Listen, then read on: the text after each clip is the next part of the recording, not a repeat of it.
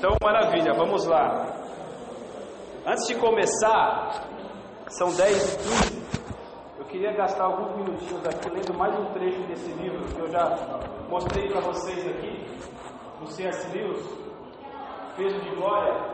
Esse livro eu estou acabando já, rapidinho você lê.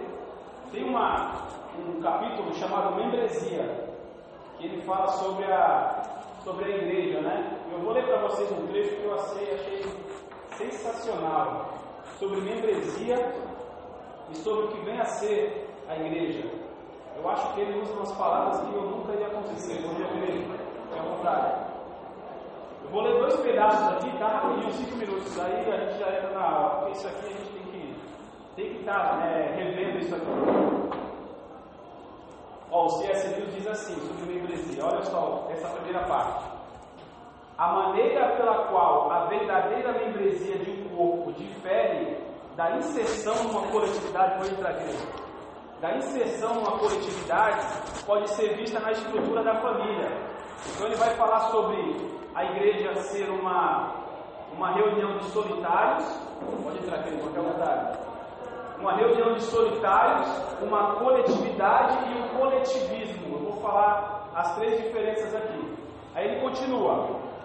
O avô, os pais, o filho adulto, a criança, o cachorro e o gato são membros verdadeiros, no sentido orgânico, precisamente porque não são membros ou unidades de uma classe homogênea.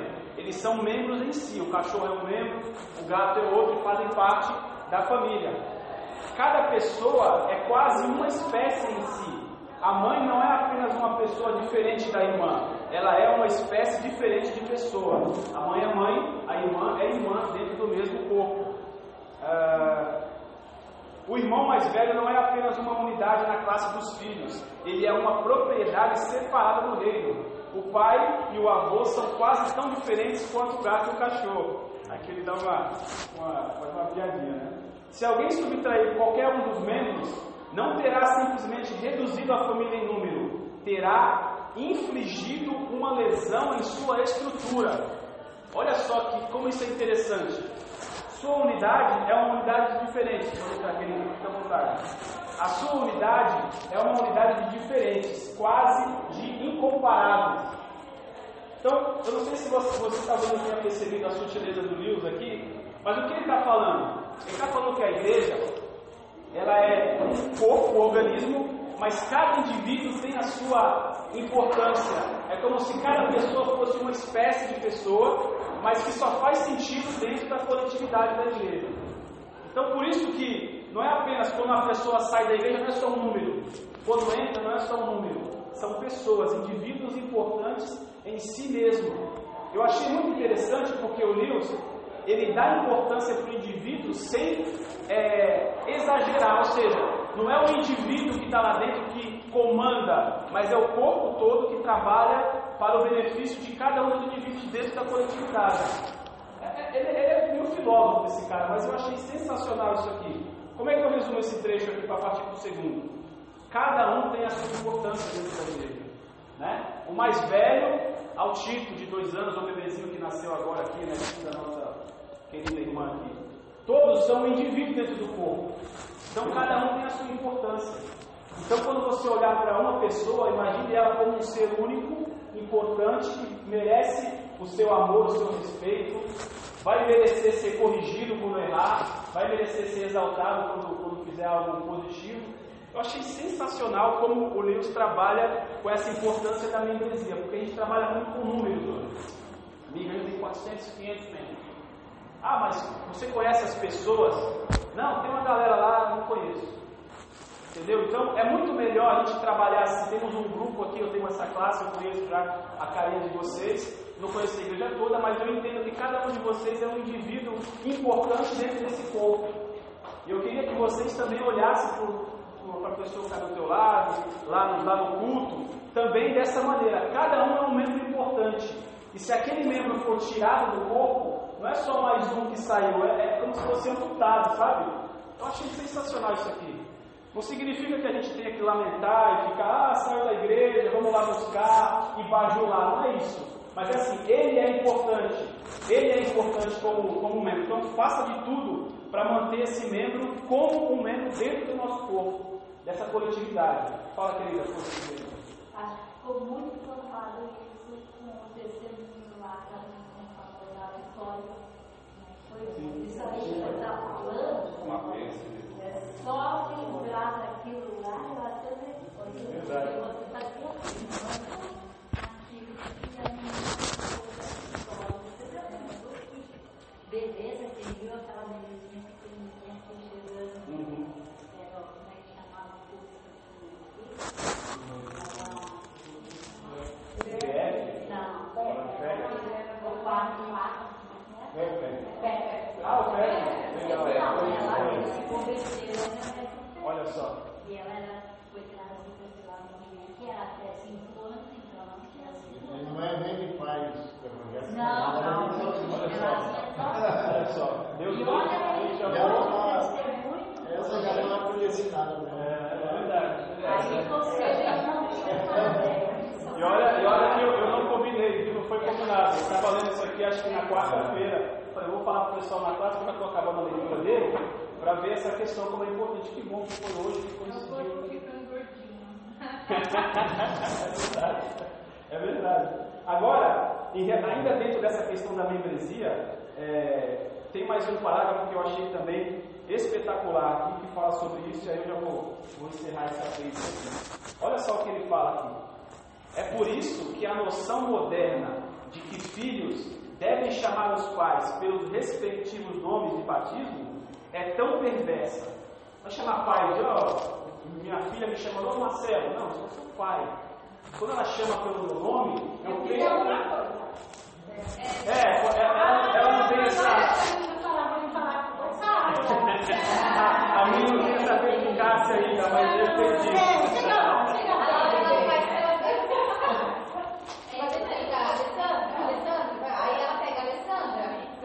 É, na piadinha, né? Eu acho, eu acho que o fato de todo mundo colocar no banheiro com o nome visual, mas é pai, é. Ela falou, quem é você? Quem é você? Aquela hora que eu faço piadinha lá, então. Eu fiquei barbona, então, só um pelinho aqui, eu tô aqui, né? Mas se fosse uma barbona, ela ia me reconhecer. Enfim, então ele fala sobre essa questão de chamar o pai pelo nome, não é legal, é perverso. Pois é uma tentativa de ignorar a diferença de espécie que contribui para a unidade orgânica verdadeira. Ou seja, pai é pai mãe é mãe. Quando você quer chamar pelo nome, você anula esse papel, você relativiza pelo menos, entendeu?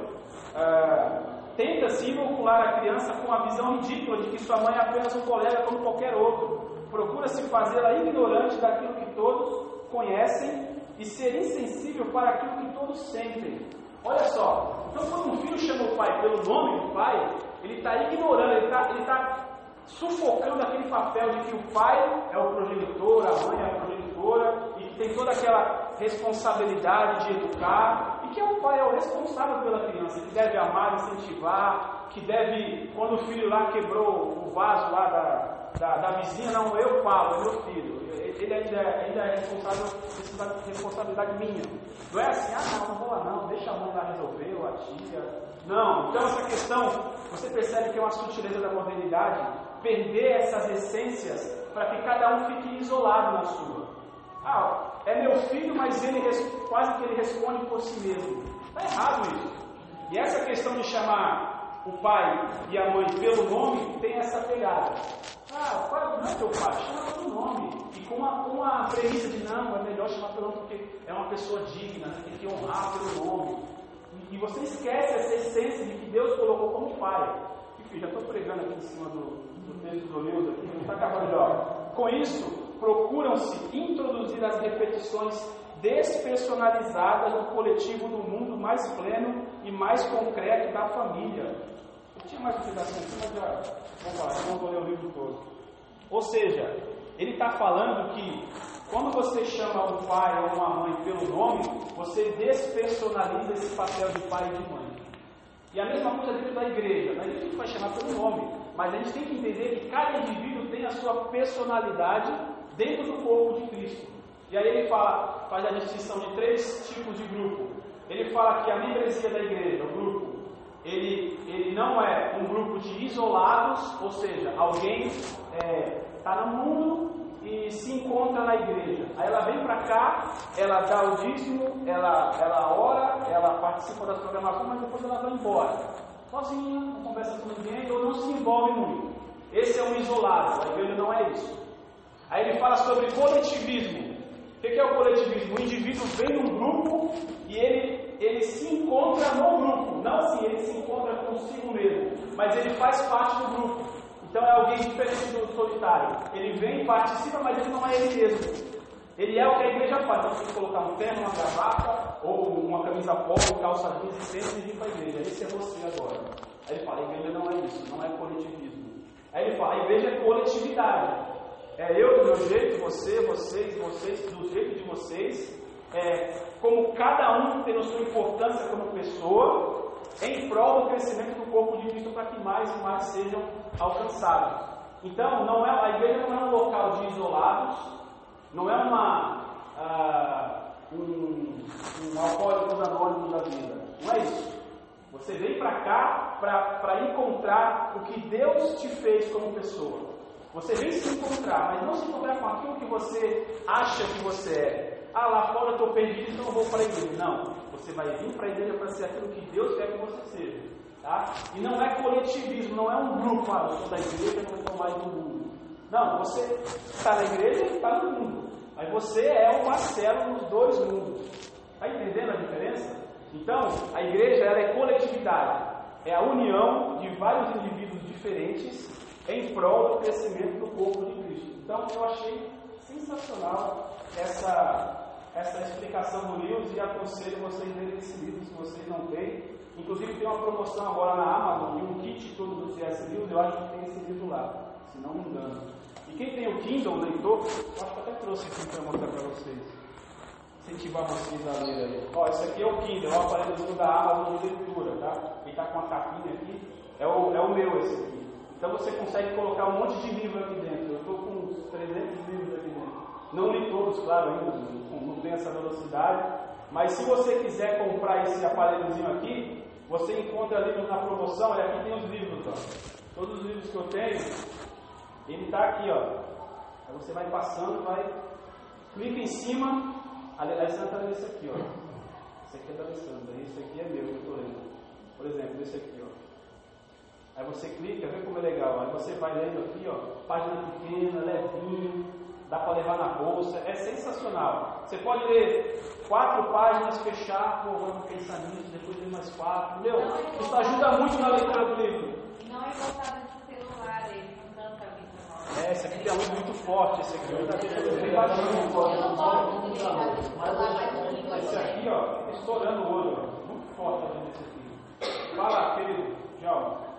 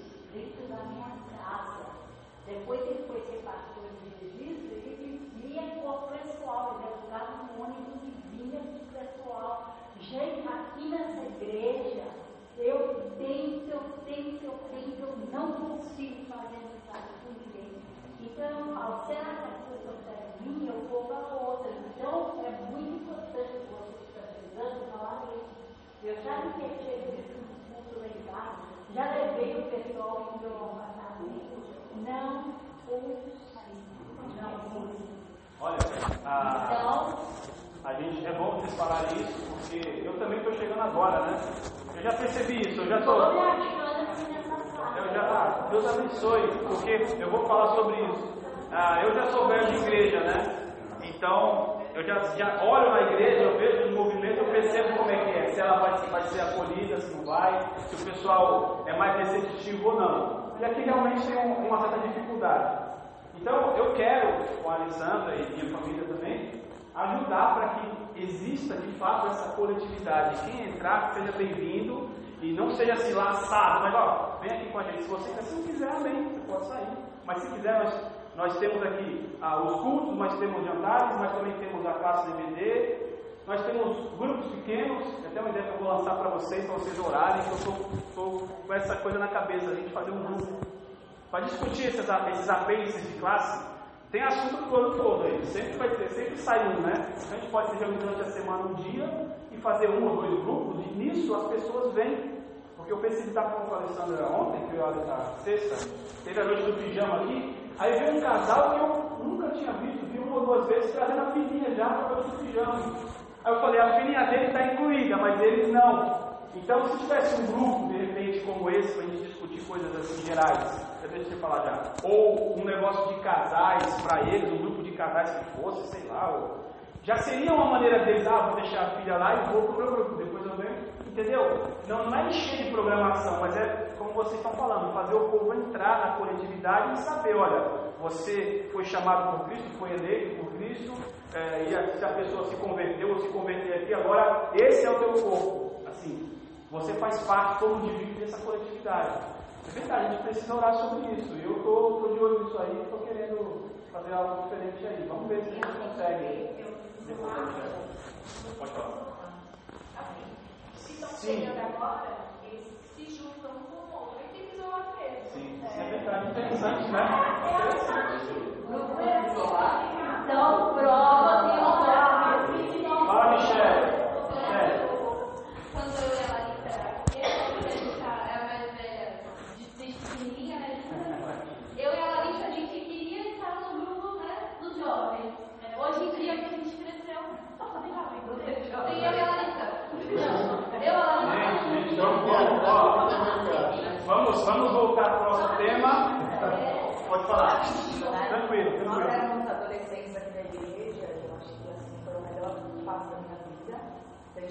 de louvor, e sempre estava junto, tinha que inventar alguma coisa para fazer para caminhar, né? Legal. E casamos, tal, a gente começa a trabalhar, faz coisas na vida e passa. Fomos para outra igreja, voltamos para cá. Quando voltamos também nos sentimos fora, assim, né? Para e agora. E o pior, né? Porque a gente era aqui, 13 anos e todo mundo tinha filho. Sentimos mesmo. Porque a próxima é só de filho. E você sente um pouco excluído, isolado. E o ano passado, em dezembro, teve o primeiro encontro de casais sem filhos. Foi na casa da sua, Somália, não lembro o nome dela. Fomos, foi muito legal, foi divertido, e ontem teve o segundo. Porque eu corri atrás. Então, eu senti a dificuldade. Eu senti a diferença dela. Eu falei, ah, pastor, pastor, Ai, desculpa, tinha tanta coisa para fazer. E não vi para correr atrás disso. Falei, Karine, teve um encontro ontem em casa, foi muito bom. A gente conversa sobre muitas coisas, não é? sobre fraldas, essas coisas. Mas a gente precisa mesmo, para a partir de mim. Então, estou com dificuldade, eu tenho que correr que dar o primeiro passo. Se a gente não dá o passo, Legal. não vai. Eu espero que essa classe sirva para dar esse pontapé aí.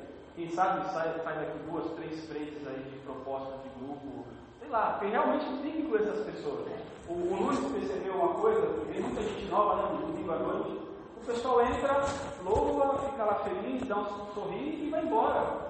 Aí falou, realmente tem que pegar essas pessoas e, e fazer aqui, ó, tem isso aqui, ó, tem a sala, tem a minha casa, tem ali a esquina para gente conversar, tem ali a praia, mas sabe, dentro do corpo, fazer isso, mostrar para as pessoas, ah, você trabalha com o quê? Ah, eu trabalho com, com computador. Pô, tem muita gente que trabalha com isso, sabe? Você é o quê? Você é livre empresário, você tem outro, sabe? Juntar esses grupos e fazer dentro dessas múltiplas reuniões as pessoas entenderem que fazem parte da coletividade. E não do coletivismo que tem muito na igreja. É o grupinho ali, o grupinho aqui, o grupinho aqui. Isso não é igreja, não é. Mas vamos mudar isso aí, gente. Se Deus quiser, vamos com essa noção, com todo o amor e a Bíblia, a gente consegue mudar isso aí. Eles sempre falam no casal da Assembleia, veio aqui e saiu porque a gente não fez isso. Por coincidência, esse rapaz é lá no trabalho, né? E eu falei, eu Paraná, não tive mais da igreja. Aí eu liguei para ele para perguntar se ele estava, o que ele está fazendo. Eu vi que chegou a vir passar um dia inteiro aqui na igreja, fazer almoço, ele trabalha, ele procurou, ele é diácono na igreja, assembleia. Foi já uma pessoa que foi.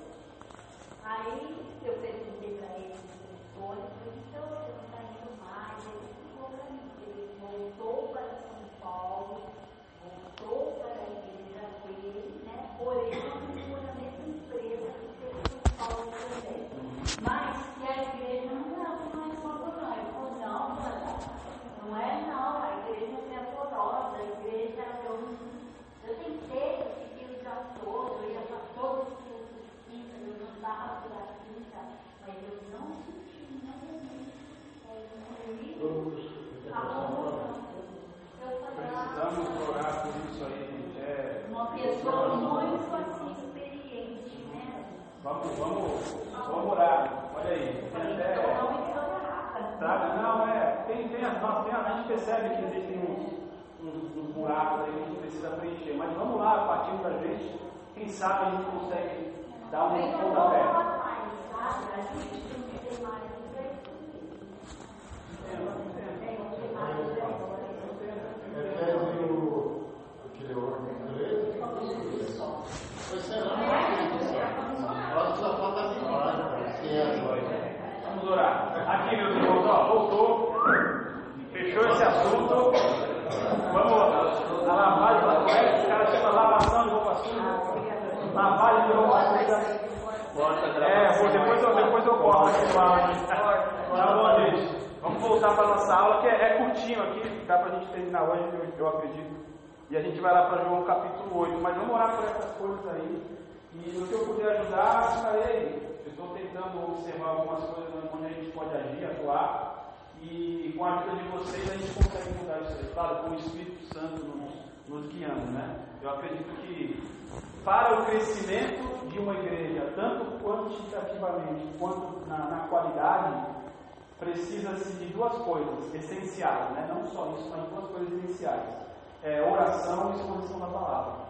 Então, se a gente orar aqui, ler a palavra, expor a palavra, essa igreja não tem como não crescer. Impossível não crescer, eu. Então, oremos aí por isso e vamos, João capítulo 8, a nossa perícope adúltera. Lembram aí da semana passada que em vez existiu aquela aula chata, cheia de informação? A gente vai ler o texto aqui, vamos fazer algumas considerações e analisar essa questão aqui. Ó, então, João capítulo 8, quem abriu aí, acompanha comigo do versículo 1 até o 11. Diz assim a palavra do Senhor. Jesus, entretanto, foi para o Monte das Oliveiras. De madrugada voltou novamente para o templo, e todo o povo ia ter com ele, e assentado nos ensinava. Os escribas e fariseus trouxeram à sua presença uma mulher surpreendida em adultério, fazendo-a ficar de pé, no meio de todos, disseram a Jesus: Mestre, essa mulher foi apanhada em flagrante adultério, e na lei nos mandou Moisés que tais mulheres sejam apedrejadas. Tu, pois, o que dizes? Isso diziam, é, tentando para ter de, é, de que acusar. Mas Jesus, inclinando-se, escrevia na terra com o dedo. Como insistisse na pergunta, Jesus se levantou e lhe disse: Aquele que entre vós estiver sem pecado, seja o primeiro que lhe atire a pedra. Tornando a inclinar-se, continuou a escrever no chão. Mas, ouvindo eles esta resposta e acusados pela própria consciência, foram se retirando um por um, a começar pelos mais velhos até os últimos, ficando só Jesus e a mulher no meio é, onde estavam. Erguendo-se Jesus e não vendo a ninguém, além da mulher, perguntou-lhe: Mulher, onde estão aqueles ah, teus acusadores? Ninguém te condenou? Respondeu ela: Ninguém, Senhor. Então lhe disse Jesus: Nem eu tampouco te condeno. Vai e não peques mais. Essa palavra aí, essa oração, esse, essa frase é muitíssimo conhecida, né? Vá e não peques mais. Então vamos fazer uma consideração sobre esse texto aqui, até a nossa, nosso final da aula aqui. Mas antes vamos orar, orar por essas questões que foram levantadas aqui, também por texto, para que o Senhor é, nos, nos use para que essa coletividade saudável seja de fato verdadeira aqui na, na Ibico, né? Vamos, vamos fazer. É, nós não vamos aqui apenas tacar as pedras, como os, os, fariseus iam fazer aqui, né? Mas vamos analisar nossa própria consciência e, em vez de tacar pedras, vamos construir uma, uma coletividade com a ajuda do Espírito. Vamos fazer isso, né? Vamos orar aí e vamos ao nosso texto. Senhor Jesus, na tua presença eu te agradeço pelo privilégio semanalmente, não mais uma vez na semana, podemos nos encontrar aqui nesse local, nesse prédio, é, para louvarmos o teu nome e ouvirmos da tua palavra. Obrigado pelos teus servos que aqui estão, dispostos em conhecer a tua palavra, dispostos para crescer no conhecimento e na prática dessa tua palavra. Ninguém aqui é perfeito, todos nós somos pecadores, mas o Senhor nos ama mesmo assim, o Senhor perdoa os nossos pecados, e como disseste da mulher, o Senhor diz para a gente, vai não peque mais, é, se esforce para ter uma vida de santidade, e eu te ajudarei. Então nós cremos nisso. Então fala conosco através desse trecho, que é polêmico, que nós vimos na semana passada, que alguns não consideram como um escrito joanino, outros consideram, mas nós entendemos que foi um episódio que ocorreu com o Senhor, é, com essa mulher, e tem lição para a gente, com certeza, nisso aqui. Então, nos abençoe nessa aula, usa a minha vida, para que eu possa ser aqui o teu instrumento de transmissão da tua mensagem. E sobre esses assuntos que levantamos aqui, a respeito da, da nossa coletividade, das virtudes e das falhas ainda que nós temos, que o Senhor nos ajude. É, eu acredito que todo problema para ser resolvido, primeiro deve ser reconhecido como um problema. Isso aqui todo mundo já sabe, temos falhas como igreja, falhamos em algumas áreas, e que o Senhor nos ajude, como teu corpo, é, é, resolvemos essas questões amparados pelo teu Espírito. Nos leva a cada um que está aqui ter essa consciência dessa responsabilidade, que o corpo, como eu falei aqui, é, através desse escrito do nosso irmão Lewis, é uma coletividade, é uma união de indivíduos. Cada um é importante, mas todos devem trabalhar para o bem comum, que é o crescimento do corpo de Cristo nessa terra, para que o teu reino avance nessa cidade e nesse país. Então, usa as nossas vidas, e para isso precisamos da tua palavra. Então, nos ilumina nesse momento, para que possamos aprender um pouco mais dela nesse momento. Peço em nome de Jesus. Amém. Amém, gente. Então vamos lá para o nosso texto.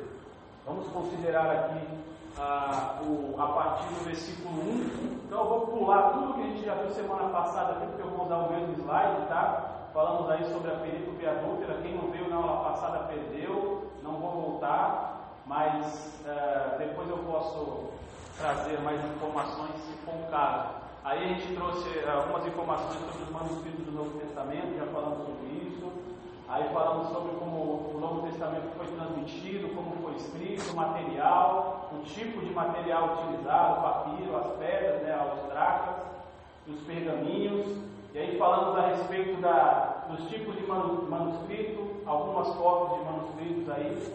Ah, e falamos que esse texto de João de fato, uh, tem muito indício de que não foi escrito por João. Deve ter sido inserido no segundo século por causa da, da questão do, de terem, uh, naquela época, o adultério como um pecado imperdoável. Né? Então, eles estavam ensinando isso. Né? Então, é uma, é uma possibilidade de ter sido inserido para mostrar: olha, tem um episódio que Jesus fala sobre isso aí. Mas não entrou no nosso cano. Tá? Então, a gente falou sobre isso na aula passada pedindo para a gente tomar cuidado, não sair falando aí que não está na Bíblia e tal. Então você já aprendeu isso aí na aula passada. E aí a gente vai observar hoje no versículo 1 do, do capítulo 8, fazer algumas considerações aqui a respeito disso. O versículo 1 diz assim: Jesus, entretanto, foi para o Monte das Oliveiras. O que tem demais nisso? Por que, que eu estou destacando isso aqui? Porque essa questão foi para o Monte das Oliveiras é um termo sinótico e não se repete no livro. O que é um termo sinótico? É um termo que faz parte dos evangelhos sinóticos, que são Mateus, Marcos e Lucas. João não é evangelho sinótico. Por quê? O que é esse nome sinótico que tem a ver? Porque os três evangelhos, Mateus, Marcos e Lucas, são muito parecidos. Então eles são feitos ah, para ser observados um ao lado do outro, digamos assim, para fazer comparações da mesma, da mesma visão, digamos assim. O Evangelho de João não foi o Evangelho sinótico, foi o Evangelho com outro propósito, diferente dos primeiros. Então, esse, essa frase, foi para o Monte das Oliveiras, não se repete no livro de João, não é característica de João. Então, reforça que esse trecho não foi ele que escreveu. Tá? De fato, foi inserido no futuro, depois lá por alguém. E é um indício de que o trecho não tem o estilo de eu acabei de falar. Então, essa questão aí, como eu falei na aula passada, eu trouxe os manuscritos, aonde está essa parte, aonde não está, e aqui mais uma coisa mais minuciosa. Esse termo não é de João, então provavelmente não foi ele que escreveu mesmo, tá? É a posição que eu tendo a acreditar. E aí a gente avança um pouco mais. Versículos 2 e o versículo 3, que diz assim: De madrugada voltou novamente para o templo todo o povo ia ter com ele, com Jesus. E ele estava lá sentado e ensinava. Ele estava sentado, né? Diferente a gente fica de pé, vocês ficam sentados. Né? O contrário é melhor para mim. Eu estava sentado e vocês ficavam de pé. Vamos mudar isso aí, o que vocês acham? Não, né? Não, não é só uma cadeira todo mundo de pé aqui. Brincadeira. Aí o versículo 3: Os escribas e fariseus trouxeram à sua presença uma mulher surpreendida em adultério e fazendo-a ficar de pé no meio de todos. Aí parou ali. A gente vai considerar isso aqui agora. Essa história é muito esquisita. Né? A gente vai ver por quê. Mas vamos, vamos seguir aqui. Ó. Vamos lá. A maioria das pessoas daquela época se levantava ao nascer do sol. Não era que nem hoje que a gente acorda meio-dia, uma hora da tarde. Não é assim. De repente, eu sei que algumas pessoas aqui na classe apreciam esse tipo de descanso. Eu confesso que durante muitos anos eu e a minha esposa também só acordava depois de meio-dia, sábado e domingo, não tinha jeito. A gente, naquela época estávamos desigrejados. Nós estávamos sem igreja, né? Não aconselho isso a ninguém, não é bom, não é legal. É, não tinha filho, então a gente só acordava quando o povo estava doendo já, de tanto, tanto dormir. Hoje a gente não consegue passar das oito ali, né, no máximo. Eu levanto um pouco mais cedo. Então o povo lá era comum acordar de madrugada. Então por isso que Jesus já estava no templo de madrugada ensinando. Já. E já tinha gente lá, hein? Não é que nem hoje que é um sufoco o pessoal chegar aqui 9 horas, né? Enfim. Os mestres frequentemente ensinavam no pátio do templo. Jesus estava no pátio do templo, de madrugada, era comum que eles estivessem lá ensinando. Isso era comum, era uma coisa que todos os mestres faziam. Então Jesus, perceba, é, as coisas que eu olho assim, Jesus fazendo, e vejo hoje como a gente está fora disso. Às vezes a igreja quer, quer inovar, né? Não, vamos fazer uma evangelização, é, sei lá, impactante, vamos, vamos colocar é, luzes, é, de coreografia, palhaço, tudo isso é válido, tá? Calma. Mas, às vezes, o corriqueiro também é válido. Então, um monte de mestres ensinavam no pátio, Jesus não se vestiu de palhaço, não colocou luz na cabeça, ele foi igual. E nisso ele pegou quem estava lá. Entende? Então Jesus utiliza ah, os costumes da época para poder trazer a mensagem do reino. Então, como é que funciona, por exemplo, ah, a questão de, você percebe ah, na área da política, como ah, grupos querem inserir às vezes uma, uma ideia. Eles têm grupos de bairro, sabe?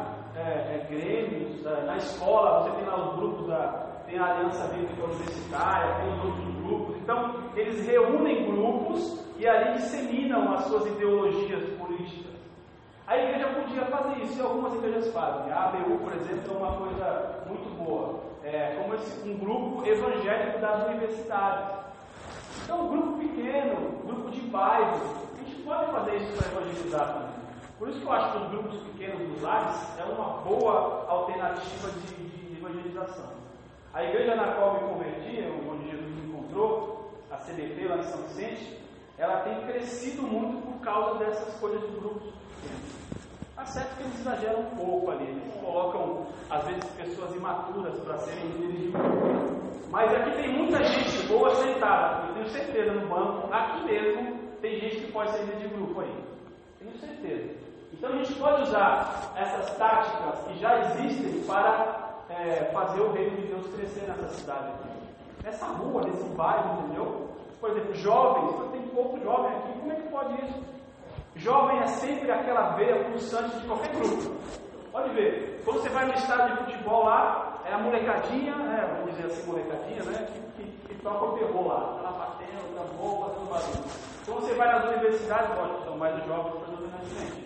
Outros grupos são os jovens que agitam e aqui a gente não tem essa veia, né? Precisa injetar um sangue nessa veia aí para correr atrás dos jovens aqui, ó. Vamos fazer, vamos chamar gente de fora, vamos preparar assuntos que atraiam esses caras. Por exemplo, o assunto que hoje atrai a, as pessoas, sem dúvida, é a própria política.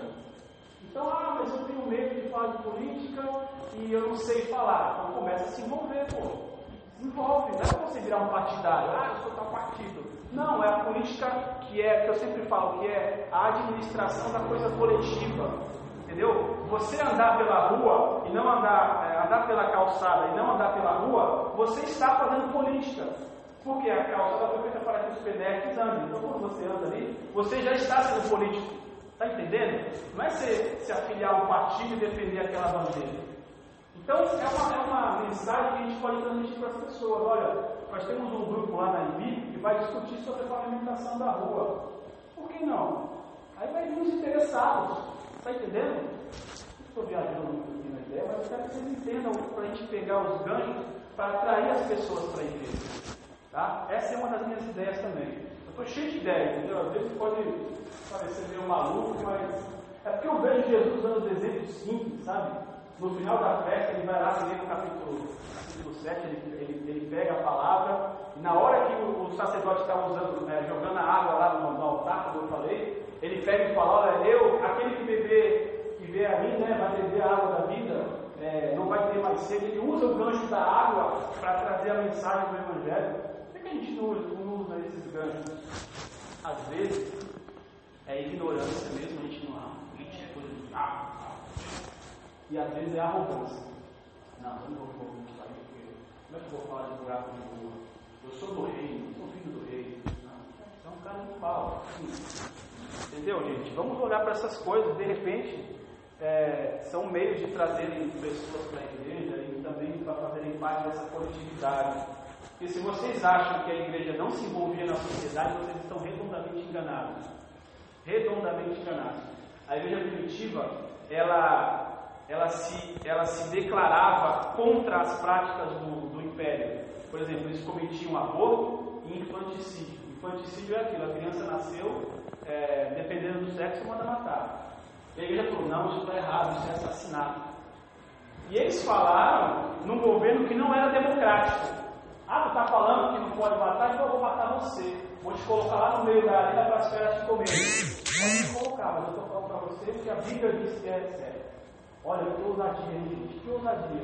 E hoje a gente tem toda essa liberdade e fica tudo mole. Ah, O Jonas Madureira fala assim: o conforto é a pior das prisões. Eu concordo com ele, o conforto é a pior das prisões. A igreja está aqui, ninguém mexe com a gente, então a gente fica aqui e vocês ficam aí. Se alguém tropeçar e cair aqui na igreja, a gente acolhe, né? Mas a gente não vai lá conversar com os caras. Isso está muito errado. Bom, mais uma mazela da igreja aí. Vamos lá então, volta aqui. Então Jesus ele estava no pátio ensinando. Em todo o Evangelho de João, o termo escribas é utilizado apenas aqui. Então só na perícope adúltera que João escreveu escribas. Logo, não foi João que escreveu, porque esse termo só aparece aqui. Logo no trecho que é polêmico, que eu falei para vocês que foi inserido provavelmente no segundo século. Então aqui são mais informações para mostrar que muito provavelmente esse trecho do 1 ao 11 não foi escrito por João. Tá? É só mais.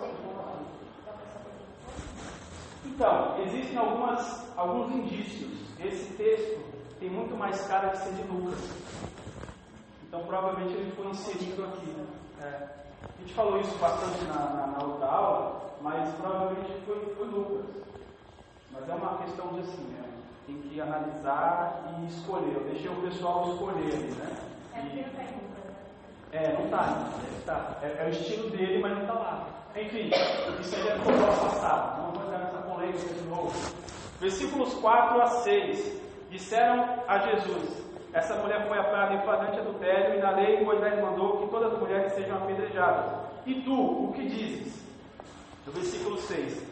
Isto diziam eles, tentando para terem o que acusar. Mas Jesus, inclinando-se, escrevia com o dedo na tela. Engraçado. E Jesus está lá. Jesus está lá, de boa, escrevendo aí para falar o que pode ser isso ou não.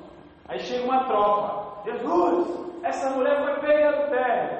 Eu acho que ele fez assim, continuou escrevendo lá, né? Lá, vem esses caras me encher paciência de novo. Tipo assim, Jesus, olha aqui, foi pega em adultério. Ele está lá. Continuou escrevendo. Eu achei fantástico essa, essa questão do autor que escreveu aqui. Jesus continuou escrevendo. O que? Como é isso? O que, que aconteceu? Quem foi? Aonde? Não, ele ficou calmo, tranquilo. Ele sabia que os caras iam provocar essa situação. Né? E Jesus, com toda a sua paciência, é, que eu não tenho, eu queria ter essa paciência de Jesus, que a gente dá vontade de levantar e. Desculpa que deixa eu desligar a gravação aqui. Sair dando pancada, sair dando porrada nesses caras, né? Então, voltando aqui agora. É, enfim, então dá vontade de abraçar esses irmãos e falar, não é assim, meus irmãos, vejam bem. Enfim, brincadeiras à parte. Ó, sobre o adultério. Vamos abrir lá em Levítico 20. Levítico 20, versículo 10. Tá? E a gente depois vai para Deuteronômio 22. Olha o que diz o texto em Levítico, capítulo 20, versículo 10, sobre o adultério. Se um homem adulterar com a mulher, ó, um homem, a mulher, mulher do seu próximo, será morto o adúltero e a adúltera. Tá bom? Então é a mulher e o homem que deve ser morto nessa lei aqui. Deuteronômio agora 22, você avança aí mais dois livros. Levítico, Deuteronômio 22. Um pouco mais claro agora, no versículo 22 até o 24. Deuteronômio 22, versículo 22. Se o homem for achado deitado com a mulher que tem marido, então ambos morrerão. O homem que se deitou com a mulher e a mulher, assim, eliminará do mal Israel. Se houver moça virgem desposada e um homem a achar na cidade e se deitar com ela, então trareis ambos à porta daquela cidade e os apedrejareis até que morram. A moça porque não gritou na cidade e o homem porque humilhou a mulher do seu próximo, assim eliminarás o mal do meio de ti. Ah, Marcelo, mas essa questão da morte é muito pesada, é muito pesado matar, lá, lá. isso é outro assunto é um apêndice para o grupo já. Essa, questão, essa, essa lei, essa lei, por que essa lei é tão, tão assim pesada? Matar, calma, deixa ali, calma, calma. Então fica mais um apêndice para o nosso grupo aí, se Deus quiser. Então, a lei diz, mata o homem e a mulher. Ah, então, beleza, vamos seguir. A lei judaica puniria tanto o homem quanto a mulher com a morte. Porém, porém, isso aqui é interessante. A lei romana, que é o império que está dominando ali todo mundo, é, foi sobreposta e retirou a pena capital, limitando-a a casos específicos. Então, o judeu que pegasse a mulher e o homem em adultério não podia matar, como dizia Deuteronômio, porque agora César impôs sua lei sobre a lei judaica. Então, olha, vocês não podem matar, traz para a gente que a gente resolve. Como é que fazem com Jesus? Para quem levam Jesus quando querem matar? Para Pôncio Pilatos.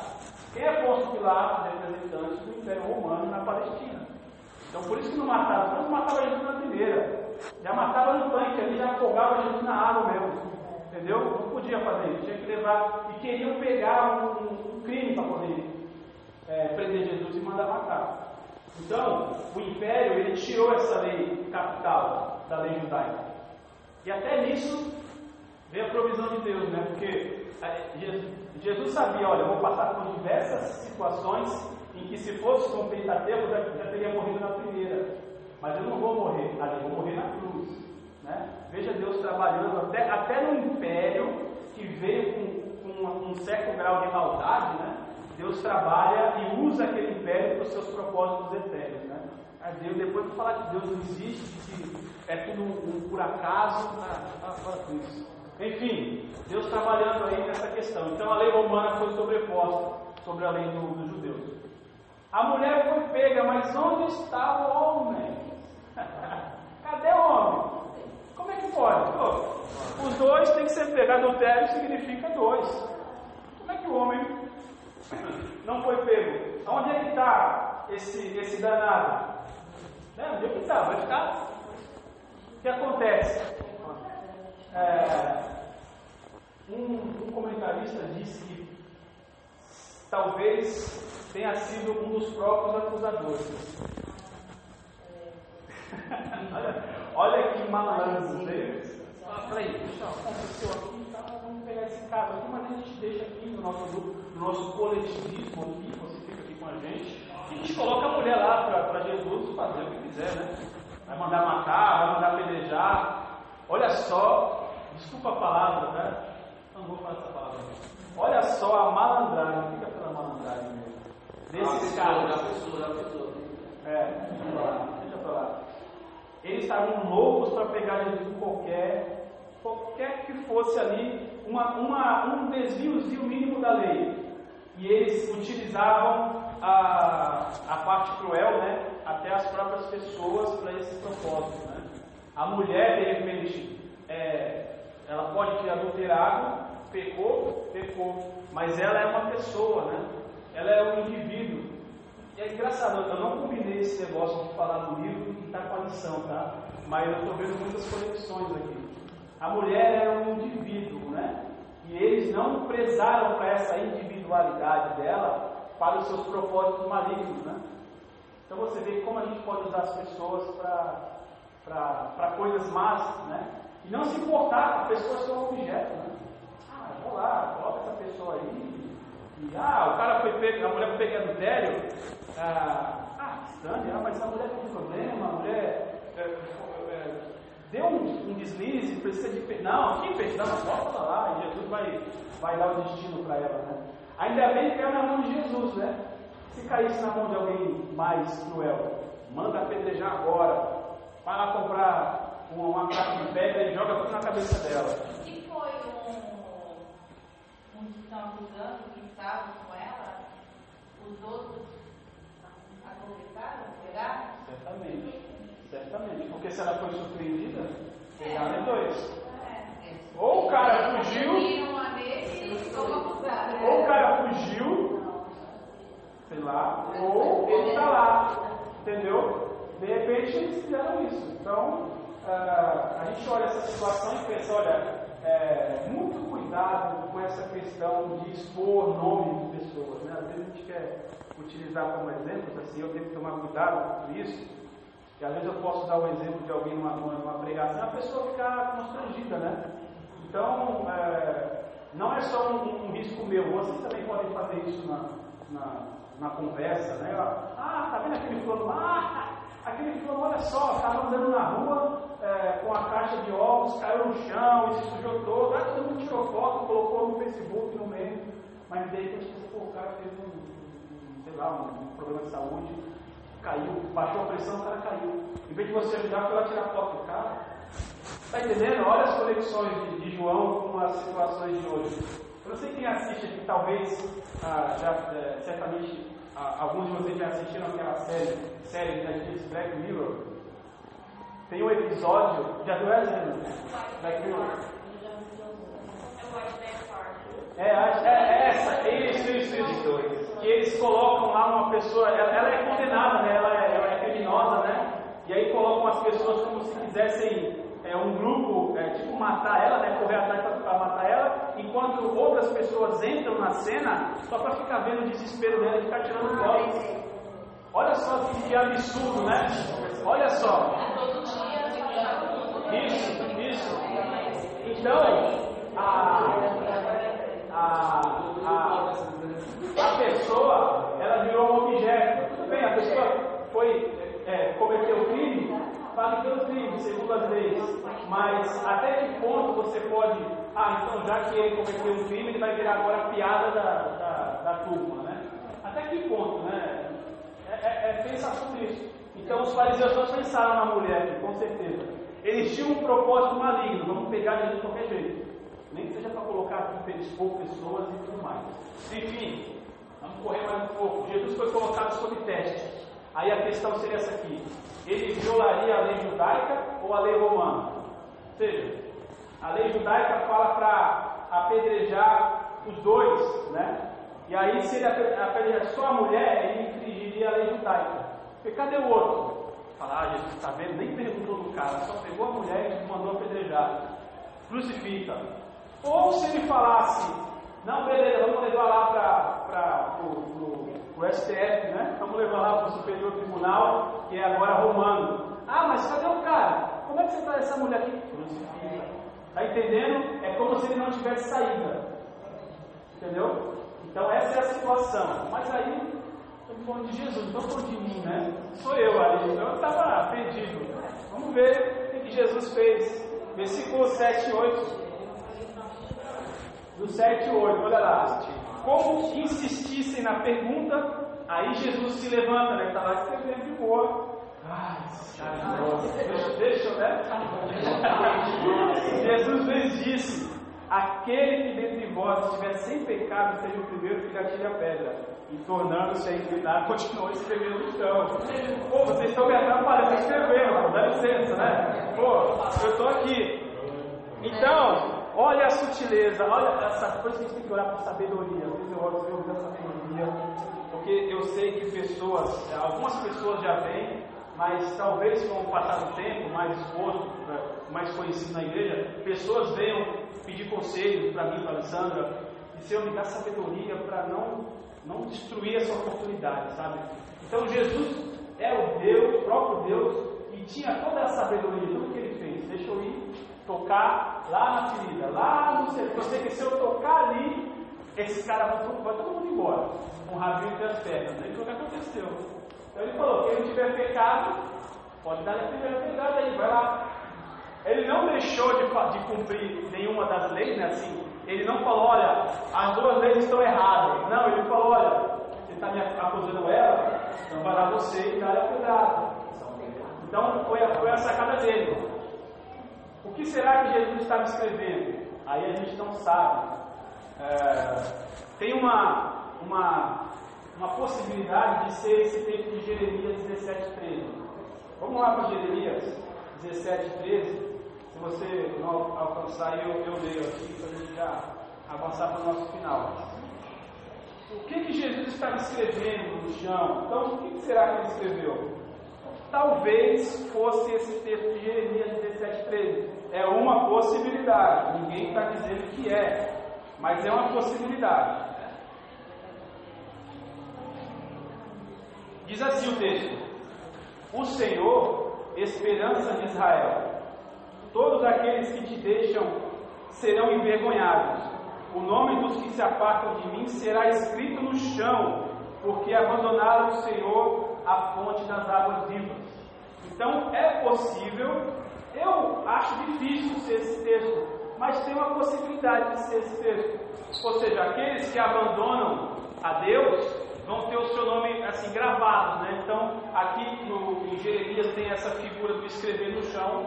Então talvez Jesus estava lá escrevendo o nome de todos os carinhas que estavam vindo acusar ele. Talvez, talvez, não sei, não vou fechar com essa possibilidade, mas é uma coisa para vocês pensarem. Ou isso não é conclusivo, tá? Porque uma vez que os romanos, por exemplo, escreviam a sentença dos condenados antes de ler em voz alta. Então talvez Jesus estivesse escrevendo os pecados deles. Não sei também. É uma possibilidade. É uma possibilidade. Tá? Então é isso que acontece nesses versículos aí. E o versículo 9, que diz assim: Mas ouvindo eles essa resposta, e acusados pela própria consciência, foram se retirando um por um, a começar pelos mais velhos e até os últimos, ficando só Jesus e a mulher. Então o que aconteceu foi isso. Eles ouviram aquela questão, opa, jogar a primeira pedra aí não vai dar. É, eu estou em pecado também, né? Ai, tu, também estou. Ai, tu, ah. Então todo mundo embora, né? Não deu. Entendeu? Pelo menos. Exato, exato, exato. Jesus trouxe à tona ali a maldade dele, a manobra maliciosa. Aí já, isso não vai dar. Então eu não posso fazer isso. Ele foi embora. Então Jesus foi no ponto, né? Então Jesus escapa da cidade de forma perfeita, né? Perfeita, perfeita mesmo, não tem outra, outra, outra, outro adjetivo. Não apenas não cai nela, como também atinge o âmago, o centro dos acusadores, né? Eles estavam motivados pelo pecado, pela vontade de matar Jesus. Estava destruindo toda aquela religião que foi construída em cima de interpretações humanas, né? Então ele não apenas não cai, como também atinge os acusadores. Eu, queria ter essa perspicácia de ah, quando vier alguém me acusar, eu mostrar para ele aonde que ele está errando, para que ele também se corrija, sabe? Eu não quero que ele se destrua, eu quero que ele também se corrija, porque se ele é meu irmão, também precisa de uma chance, né? Fala, irmão. Ele não, é, nós na quando a gente também tem uma, uma brecha de pensar que eles não conhecia, ou não lembrava da lei, não estudava a lei. Pode ser. Porque, você sabe que tinha lei, sabendo que o médico, os médicos, Jesus já tinha dado sinais, vários sinais de conhecer as pessoas? Sinais desde pequenos. E eu posso pensar que esses caras que estavam lá querendo apedrejar a menina, lá, eu acredito que, ela, que eles não, não lembravam, não, não estudavam a palavra de Deus, não, não tinha conhecimento. Pode ser, pode ser. E senão eles diziam, poxa, o cara conhece cara começa a falar, vai me falar isso, vou falar, vou dar essa mancada diante dele. Pode ser, pode ser. Pode ser isso também, pode ser uma questão de já o desespero, né? Como a gente tentou pegar ele várias vezes, não deu, vamos tentar fazer essa manobrinha aqui. Vamos, vamos mudar esse artigo da lei aqui, sabe? Usando uma, uma linguagem nossa. Vamos propor essa, essa emenda constitucional aqui. De repente, né, pode ser também, mas pode ser que de repente não sabiam e ah, vamos ver se a gente consegue pegar ele fazendo essa manobra aqui. Não é questão de saber, a gente tem que estudar, né? Porque uma coisa a gente, a gente, tá, a gente consegue ter uma noção da palavra, porque gente está todo domingo aqui, agora o pastor falando, dando uma demonstração de estudo agora, né? E a Batista é firme nisso, né? Graças a Deus por isso. Né? Pode ser que não sabiam, é uma possibilidade, pode até ser que sim, uma possibilidade. E aí, ó, então eles se esforçam, isso aqui é interessante. Eles se esforçam para condenar o próximo, mas não se esforçam para deixar de ser condenáveis, né? E aqui eu vejo um retrato da, da gente hoje, da igreja hoje. é, com todo amor, me incluo nisso aí. A gente se esforça para acusar, de repente, de fora ou até os irmãos. Olha, essa conduta aí, querido, olha, vir de bermuda, falta de respeito. Que negócio perdoável. Não dá. Beleza, fulano está aí todo boné? Não, não, não. Não estou dizendo que é para esculachar, tá? Mas vai estar um cara aqui sem camisa, não é isso? Mas a gente se esforça para procurar aquilo que Jesus falou, né? O cisco no olho e não vê a trave no nosso olho. Né? Então a gente se esforça para condenar o próximo, mas não gasta a mesma energia em olhar para a gente. Né? E a palavra sempre fala primeiro com a gente. Primeiro, é, eu aprendi. Todo pregador, antes de pregar, precisa é, pregar para os outros, tem que pregar para si mesmo. Né? Então eu tenho que falar, a palavra tem que falar comigo para depois eu passar para vocês. Porque quando passa pela minha consciência e eu me vejo como todos vocês, eu tenho uma outra coisa na hora de pregar. Eu não vou ficar usando de acusar, ah, fulano ali, passou por mim ali na feira, não me deu bom dia. Domingo eu vou descer a lenha lá naquele recinto para falar sobre os irmãos mal educados. Teu irmão passar e não fala, olha só que pecado, como é que não fala com o ungido do Senhor? É, aí eu podia fazer isso, né? Um cara de pau danado, né? Mas analise isso aí, talvez esse seja o ponto central do ensinamento de hoje. Gente se esforça para condenar o próximo, mas não se esforça para avaliar nosso próprio coração. Eu, eu peco nisso aí todo dia, todo dia, todo dia quase, porque eu preciso entender que para eu abençoar o próximo, eu tenho que deixar o Espírito trabalhar no meu caráter. Isso não é uma vez só. Ah, já trabalhou no meu caráter essa semana. Não, é todo dia, toda hora. Porque o pecado está ali o tempo todo. Como Deus fala para Adão, né, o pecado está ali na porta. Então convém a ti dominá-lo. E como é que você domina? Fazendo essa análise da palavra na tua mente o tempo todo. Puxa, será que eu estou? Será que eu estou? E aí você vai lá e, e, e, entre aspas, condena, ou melhor, exorta o seu próximo a partir daquele filtro que você já passou também por dentro. Está entendendo?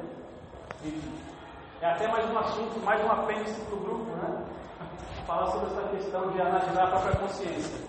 No final agora, vamos passar aqui mais uns, só uns 5 minutos do tempo.